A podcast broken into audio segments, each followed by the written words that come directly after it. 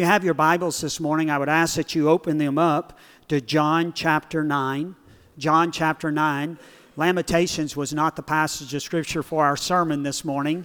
God had just spoken to my heart about that passage, and I just wanted to share with you briefly what it was that the Spirit of God had just opened my eyes to when we were singing about great is God's faithfulness.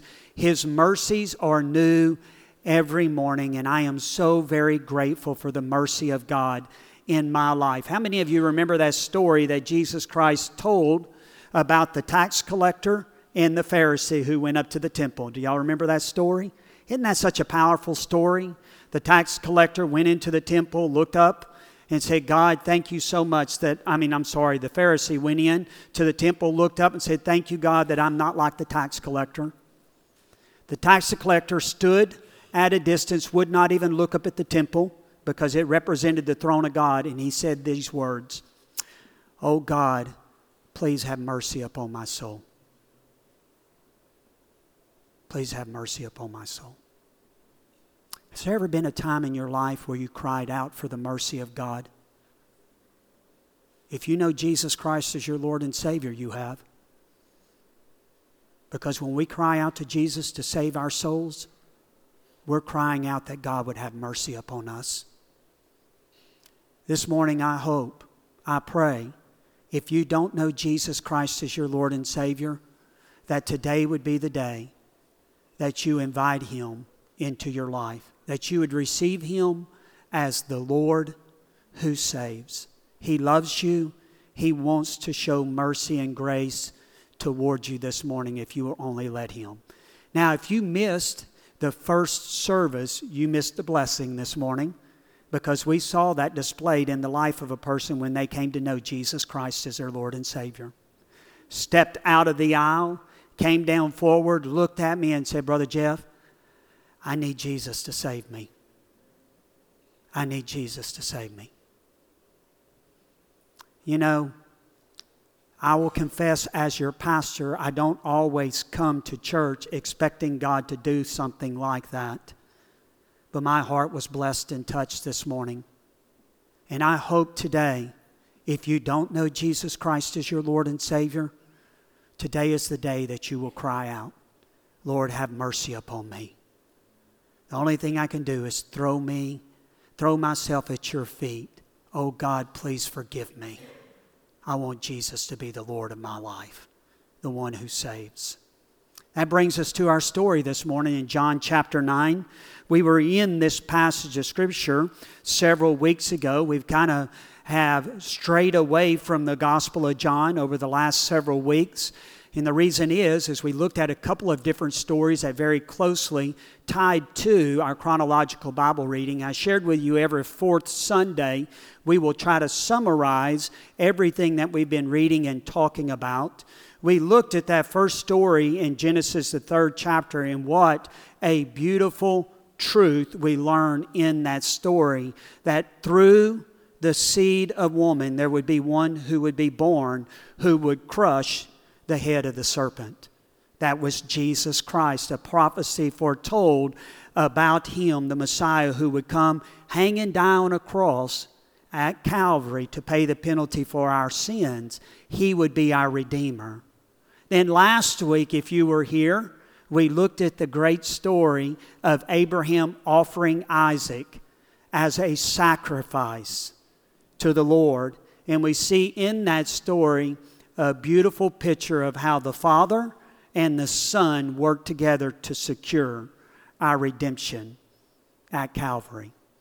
He did everything for us there, and the only thing we have to do is just come and cry out for mercy.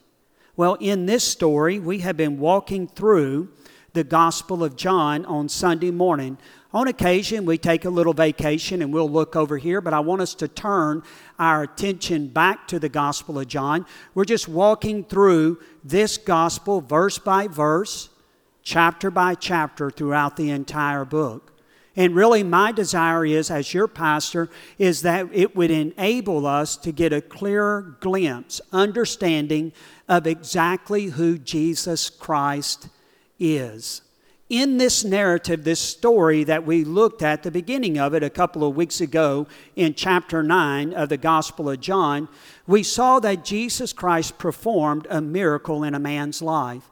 He healed a man who was blind from birth. Now, that's very important. As a matter of fact, that phrase, blind from birth, appears five times in this story it is significant. And through that, Jesus Christ is wanting to teach us something very important. Now, as I shared with you, behind every miracle that Jesus Christ performed in the New Testament, his desire was always to teach a very important spiritual lesson. And that is really true in this story this narrative.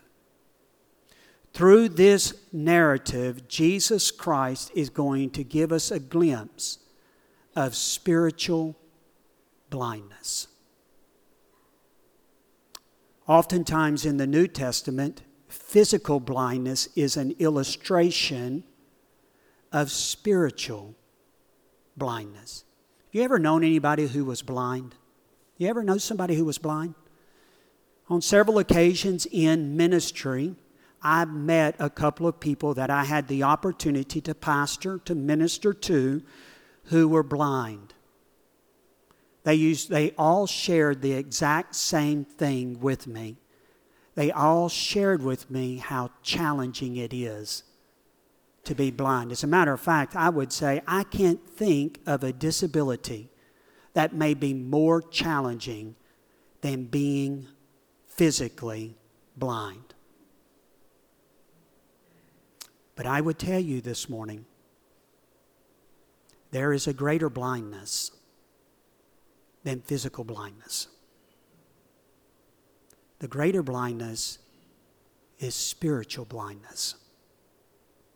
And through this story, Jesus Christ is going to teach us some important lessons about spiritual blindness. I want us to read this text together. If you have your Bibles, chapter 9 of the Gospel of John, we're going to begin reading in verse 18. It's a rather long passage of Scripture. We're going to read verses 18 through 41, and we're going to finish out chapter 9 of the Gospel of John today. The Jews did not believe that he had been blind and had received his sight until they called the parents of the man who had received his sight and asked them, Is this your son? Sorry about that. Is this your son? Let me go back and find my place now. My page keeps turning on me. All right, let me hold it like this. Is this your son who you say was born blind? You see it right there?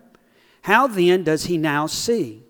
His parents answered, We know that we know that this is our son and that he was born blind. But, ha- but how he now sees, we do not know. Or we know, or nor do we know who opened his eyes. Ask him, he is of age. He will speak for himself. His parents said these things because they feared the Jews. For the Jews had already agreed that if anyone should confess Jesus to be Christ, he was to be put out of the synagogue.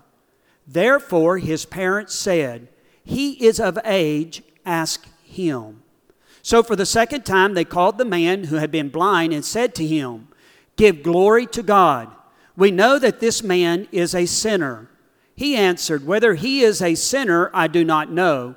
One thing I do know that though I was blind, now I see.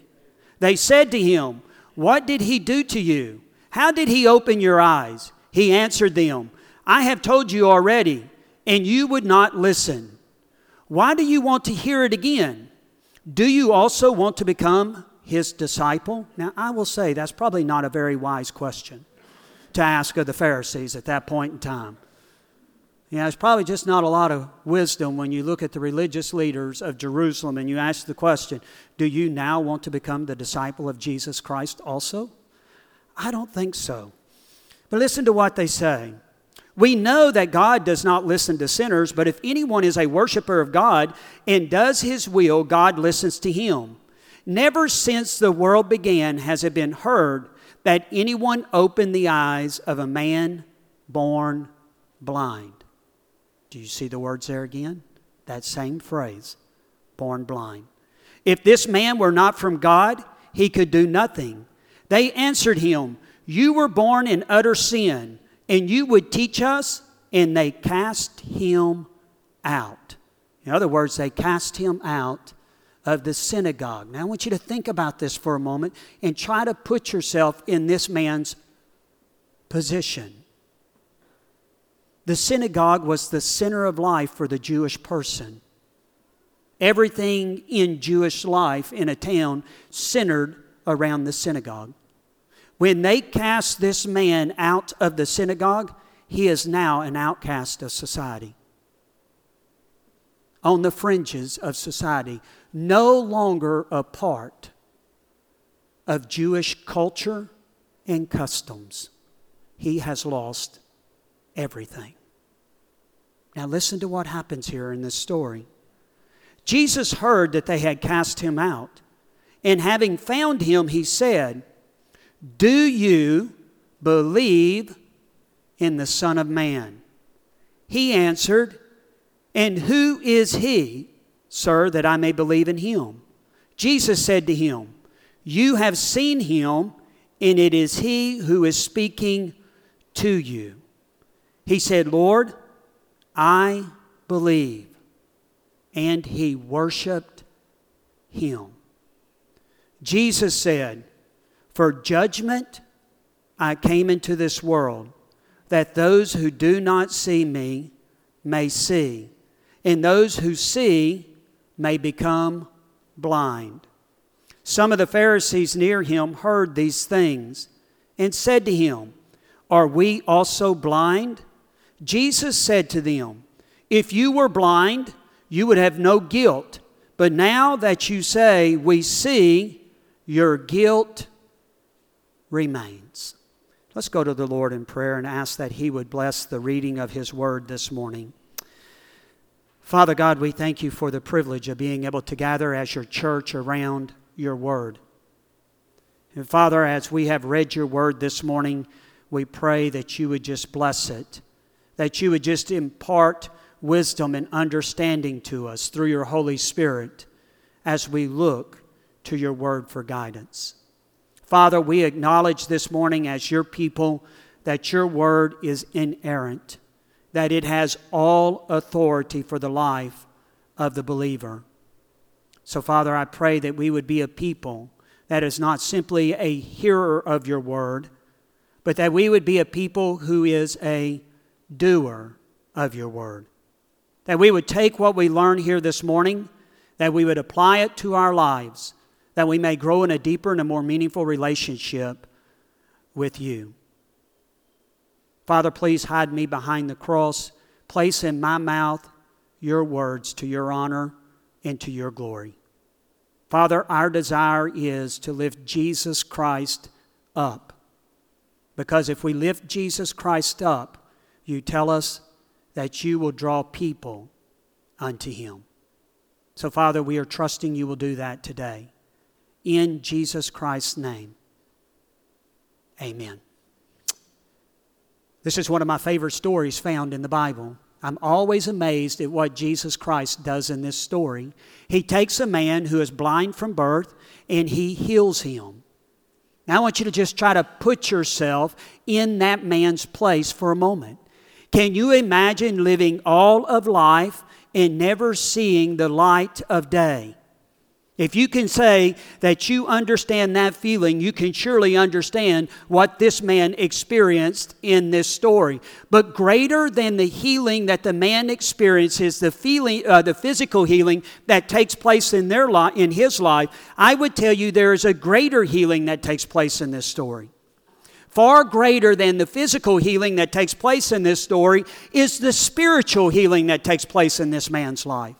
Did you see it at the very end in the context of the dialogue between Jesus Christ and this man? Jesus Christ comes to this man. And as he comes to this man, he asks the man the question, Do you believe in the Son of Man? He answers, And who is he, sir, that I may believe in him? Jesus said to him, You have seen him, and it is he who is speaking to you. He said, Lord, I believe, and he gave evidence of his belief. He worshiped God. Do you see that? He worshiped Jesus Christ for who he truly was. You know, when I read this dialogue between this man and Jesus Christ, I'm always amazed at what takes place here. It is possible for a person to experience a miracle in life and still not know Jesus Christ as their personal Lord and Savior. On more than one occasion in my life, I have met people who put their faith in some kind of miracle that they've experienced in their life for salvation. Well, years ago, I was miraculously healed. And because of that, I just now know that I'm saved. Not really. This man was miraculously healed at the beginning of this story. But by the time we come to verse 35 of this story, he's still not a believer in Jesus Christ. He's still just as spiritually blind as he was at the beginning of the story. He had received his physical sight, but he still hadn't had his spiritual eyes opened. It is possible to experience a miracle in your life and still not know Jesus Christ as Lord and Savior of your life. That is very clearly taught in this story. This morning, I want to share with you quickly just three lessons that Jesus Christ teaches us in this story about spiritual blindness. If you're taking notes this morning, this is what you will want to write down. Lesson number one spiritual blindness is a symptom of a much greater problem. Let me say it again. Spiritual blindness is a symptom of a much greater problem. The greater problem is this every person is a sinner who is hopeless and helpless to change their own spiritual condition. That was true in this man's situation. His spiritual blindness was the symptom of his spiritual condition. Several weeks ago, when we looked at this story at the very beginning of this chapter, I shared with you every single one of us is just like the man in this story. We were all born blind, not physically blind, we were all born spiritually blind. That is the truth of God's word. Now, let me share with you this truth as we see it in the Bible. David said in the 51st Psalm that he was conceived in sin. When David makes that statement, he's not saying somehow that the intimate relationship between a man and a woman is sinful. He's speaking about his spiritual condition. Even in his mother's womb, he had a nature inclined to sin. Paul goes on to confirm that in Romans, the third chapter, in the 23rd verse, when he makes his statement For all have sinned and fallen short of the glory of God. Paul brings further understanding to that verse of Scripture when he says in Ephesians, the second chapter, At one time we were all dead in our trespasses and sins. Now, when we put all of those verses together, this is what it means. Every person is born with a nature inclined toward sin. And as a result of being a sinner, we are all spiritually blind in the same way that this man was physically blind. That is the spiritual condition of mankind. Now, the world would have us to believe that mankind is getting better, that we are evolving to a higher state. But I would tell you that completely contradicts the Word of God. The Word of God clearly teaches us that man is not inherently good, that man is inherently evil. We are utterly depraved in our innermost being. If you don't believe that, just look at the state of the world that we live in. The tendency of mankind is to take everything that is good and pervert it. We see this over and over again, don't we? Sure, think about medical technology. Medical technology is a wonderful thing, but when it's put into the hands of men, what happens? They take it and they pervert it. Think about this. Think about technology in and of itself. I don't know about you, but I like technology. Technology makes something simple in life or a whole lot easier in life. But at the same time, you know what? Mankind takes that which is good and perverts it for his own use. Think about this. Think about government. When our nation was founded, it was founded on biblical principles that were to guide us and direct us. Look at what mankind has done with the government of America. They have taken that which was good, and what did they do to it? They perverted it. You see, the clear truth that we learn in this passage of Scripture is this the truth that we see presented to us as spiritual blindness is a symptom of a much greater problem. And the greater problem in the life of mankind is we are all sinners who are hopelessly and helplessly, we are hopeless and helpless to change our spiritual condition. That is the truth of God's Word. There's a second lesson that Jesus Christ teaches in this passage of Scripture. This is the good news. Here it is. If you're writing, write this down. Only Jesus can cure mankind's spiritual blindness. Only Jesus can cure mankind's spiritual blindness. In the same way that Jesus Christ restored physical sight to this man in this story, Jesus Christ can restore spiritual sight to the spiritually blind. Now, earlier when we read this story, I asked you, Listen to the number of times you hear that phrase, born blind. If you were to start at the very beginning of this chapter and you were to read it in its entirety, you would see that phrase five different times. Five different times in this passage of Scripture, John points out, under the inspiration of the Holy Spirit, that this man was born blind. Now, I will tell you something. Anytime we see something repeated five times in the Word of God, you can walk away and say, that has to be important for my life. It is so significant in this story. That's the reason why we keep coming back to that same phrase that this man was born blind. And much of it has to do with the mindset of the first century Jewish person. The mindset of the first century Jewish person's belief was only God had the power to heal someone who was born blind from birth.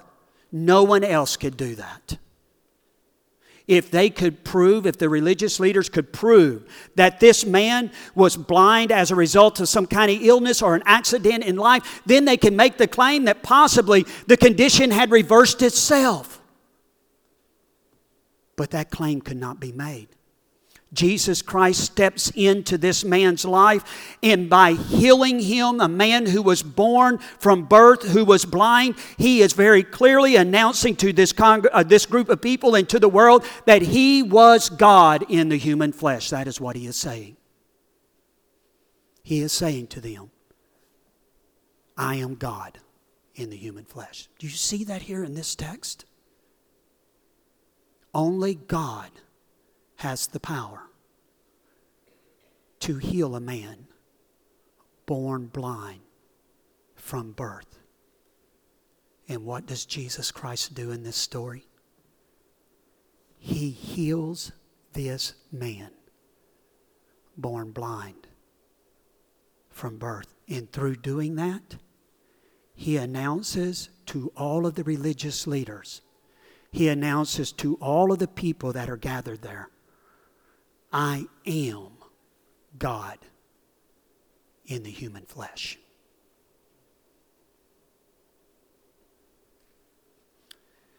Earlier, we looked at this dialogue that takes place in verses 35 through 38 of this passage of Scripture I'm not going to go back and read that dialogue again. But I would suggest this to you that the greatest healing that took place in this story is not physical healing. The greatest healing that took place in this story was spiritual healing. The man looked at Jesus Christ and he said, Lord, I believe.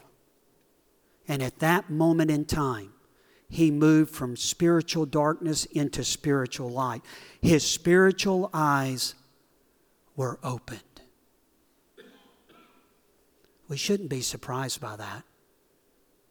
Peter says in Acts, the fourth chapter, there is no other name given under heaven by which men can be saved except the name of Jesus Christ. I will tell you this morning salvation is found in one and only one person. Muhammad doesn't have the ability to save someone. Buddha doesn't have the ability to save anyone. Confucius doesn't have the ability to save anyone. There is only one name given under heaven by which men can be saved. That is the name of Jesus Christ. Jesus Christ clearly announced to the world I am the way, the truth, and the life. No man comes to the Father except through me. Salvation is found in no one else except for Jesus Christ. Only by his name can a person be saved, Jesus Christ. That is very clear in this passage of Scripture. I realize that's not a popular message in our world. But I will tell you this it is a truthful message.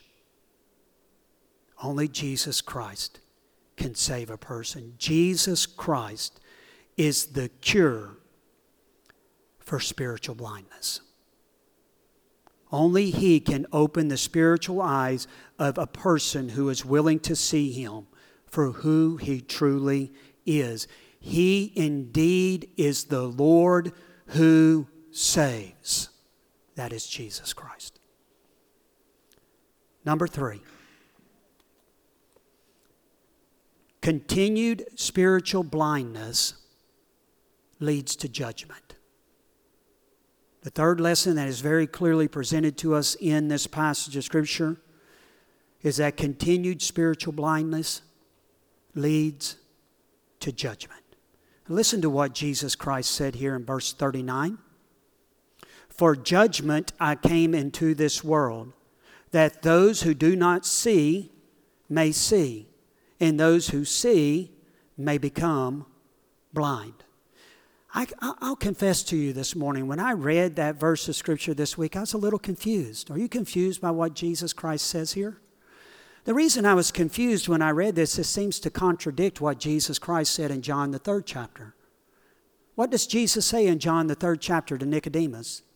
I did not come into the world to what? To condemn the world, to judge the world. I came into the world to do what? To bring salvation. But then clearly here, Jesus Christ says, For judgment I came into the world. So, where is the truth? Does Jesus Christ not know what he's talking about? Has Jesus Christ somehow forgotten what he said back in John, the third chapter? In John, the third chapter, Jesus says, I didn't come to condemn the world, to judge the world. I came to offer salvation to the world. Here, he very clearly says to these religious leaders and to all of those gathered around him, For judgment I came into the world. Did Jesus make a mistake? We just discovered that through his announcement to the people that he announced himself as being God in the human flesh, and then all of a sudden here it seems like he's contradicting himself, doesn't it? Can I say that Jesus Christ is both? That Jesus Christ is indeed Savior of the world? And one day in the future, Jesus Christ will judge the world. That's the clear teaching of God's Word. In the Bible, there are two different judgments that are spoken of. The first judgment that is spoken of in the Bible is a judgment of believers. It appears three times in the New, uh, the New Testament. In Hebrews, the fourth chapter, in 2 Corinthians, the fifth chapter, and Romans, the 14th chapter, we are told that every one of us who are followers of Jesus Christ one day will give an account to God for the life we lived here on earth. As a matter of fact, at the end of that passage of Scripture in Romans, the 14th chapter, Paul says very clearly every person will appear before the judgment seat of God. Every believer one day will face the judgment of God. Did you know that? We will. Now, understand something very clearly. We won't be judged based upon our relationship with the Lord Jesus Christ. That is forever sealed. We have positional righteousness in Jesus Christ. When we trusted Christ, God took the righteousness of Christ and put it in us. We are sealed in Christ. We are right. However, one day every believer will stand before God and give an account of what they did with what God gave them. They will we will answer what we did with our time, our talents, our gifts, our abilities, our resources, and our finances. We will answer to the Lord for that. Let me say something very clearly. Can I say to you, on that day, there are going to be a number of sad Christians. They'll look into the eyes of their Lord and Savior Jesus Christ, and what they will see is disappointment. Disappointment. They won't lose their salvation. But Jesus Christ will be disappointed, and the reason he will be disappointed is they've chosen not to use the things that God has given them to bring honor and glory to his name and the furthering of his kingdom. Paul speaks about that in 1 Corinthians. He said, Some will simply be saved by what? Fire. Every good work they will do will be burned up like hay and stubble. There will be some. I believe that. They will have squandered everything that God gave them. Let me ask you a question this morning very quickly here. Just carefully listen. Will you be one of those?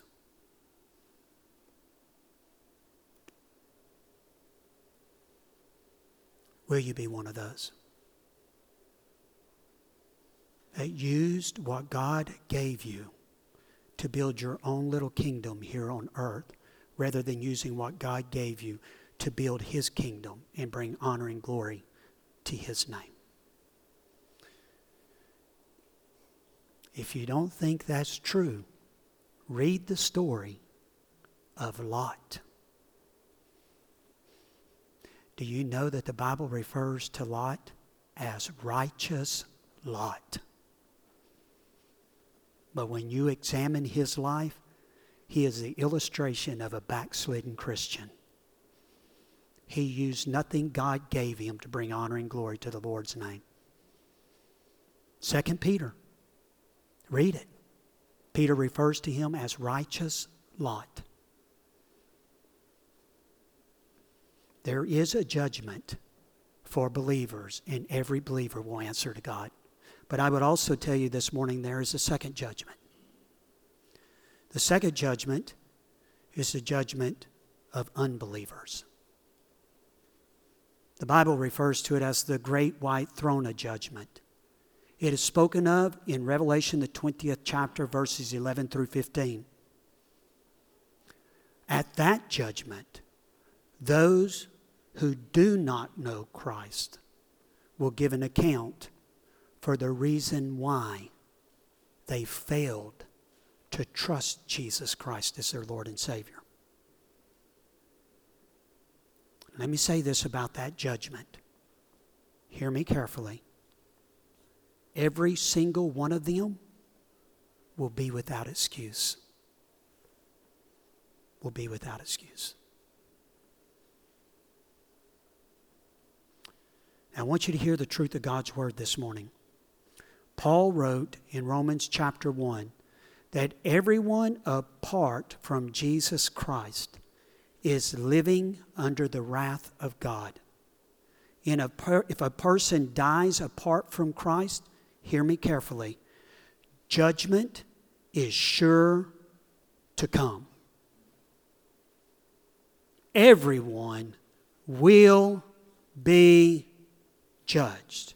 That is the truth of God's Word. And the real question that we need to ask ourselves this morning is this Which judgment will I be a part of?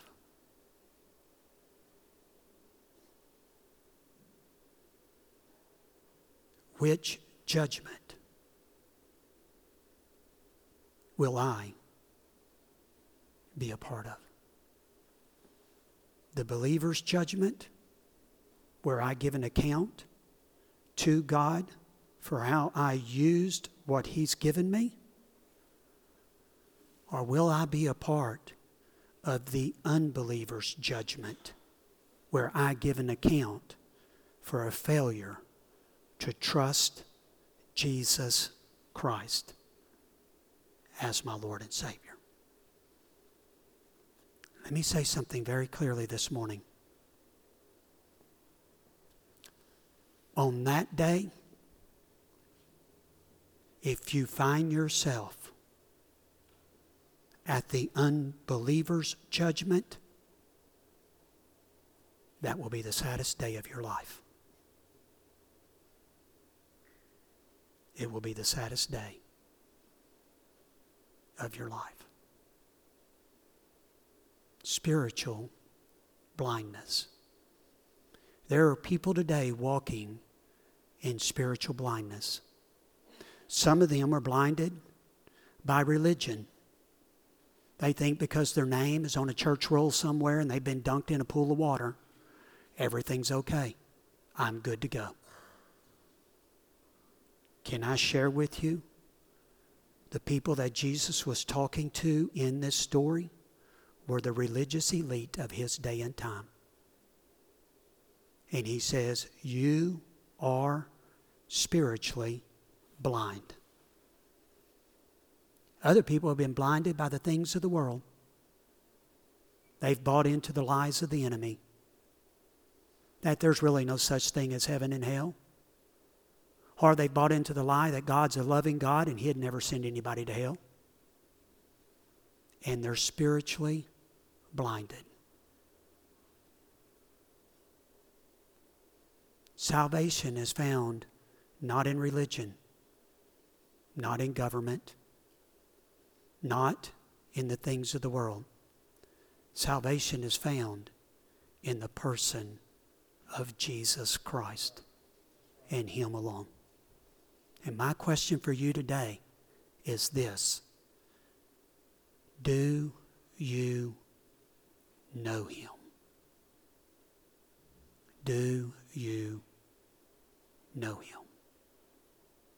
Father God, we thank you for your word and the truth of it and the way it speaks into our hearts and our lives. Father, what a tremendous opportunity for us this morning to come and just to look to examine our lives, to see where we are in relationship with you. Father, you tell us in your word that we are to test ourselves to see if we are in the faith. This morning is an opportunity for every person here today to test themselves to see if they're in the faith, to ask themselves the challenging question have I truly trusted Jesus as the Lord who saves? If we have, Lord, then it's an opportunity for us to examine our, our lives to see what we are doing with what you have given us. To see if we're using our time, our talents, our abilities, our resources, our finances everything that you've given us to further your kingdom and to bring honor and glory to your name. Father, I pray that each one of us who are followers of Christ would ask ourselves the challenging question this morning to see if we are honoring you through the life that we are living. Father, we give you this time and pray that you would be honored and glorified during it. We ask this in Christ Jesus' name. Amen.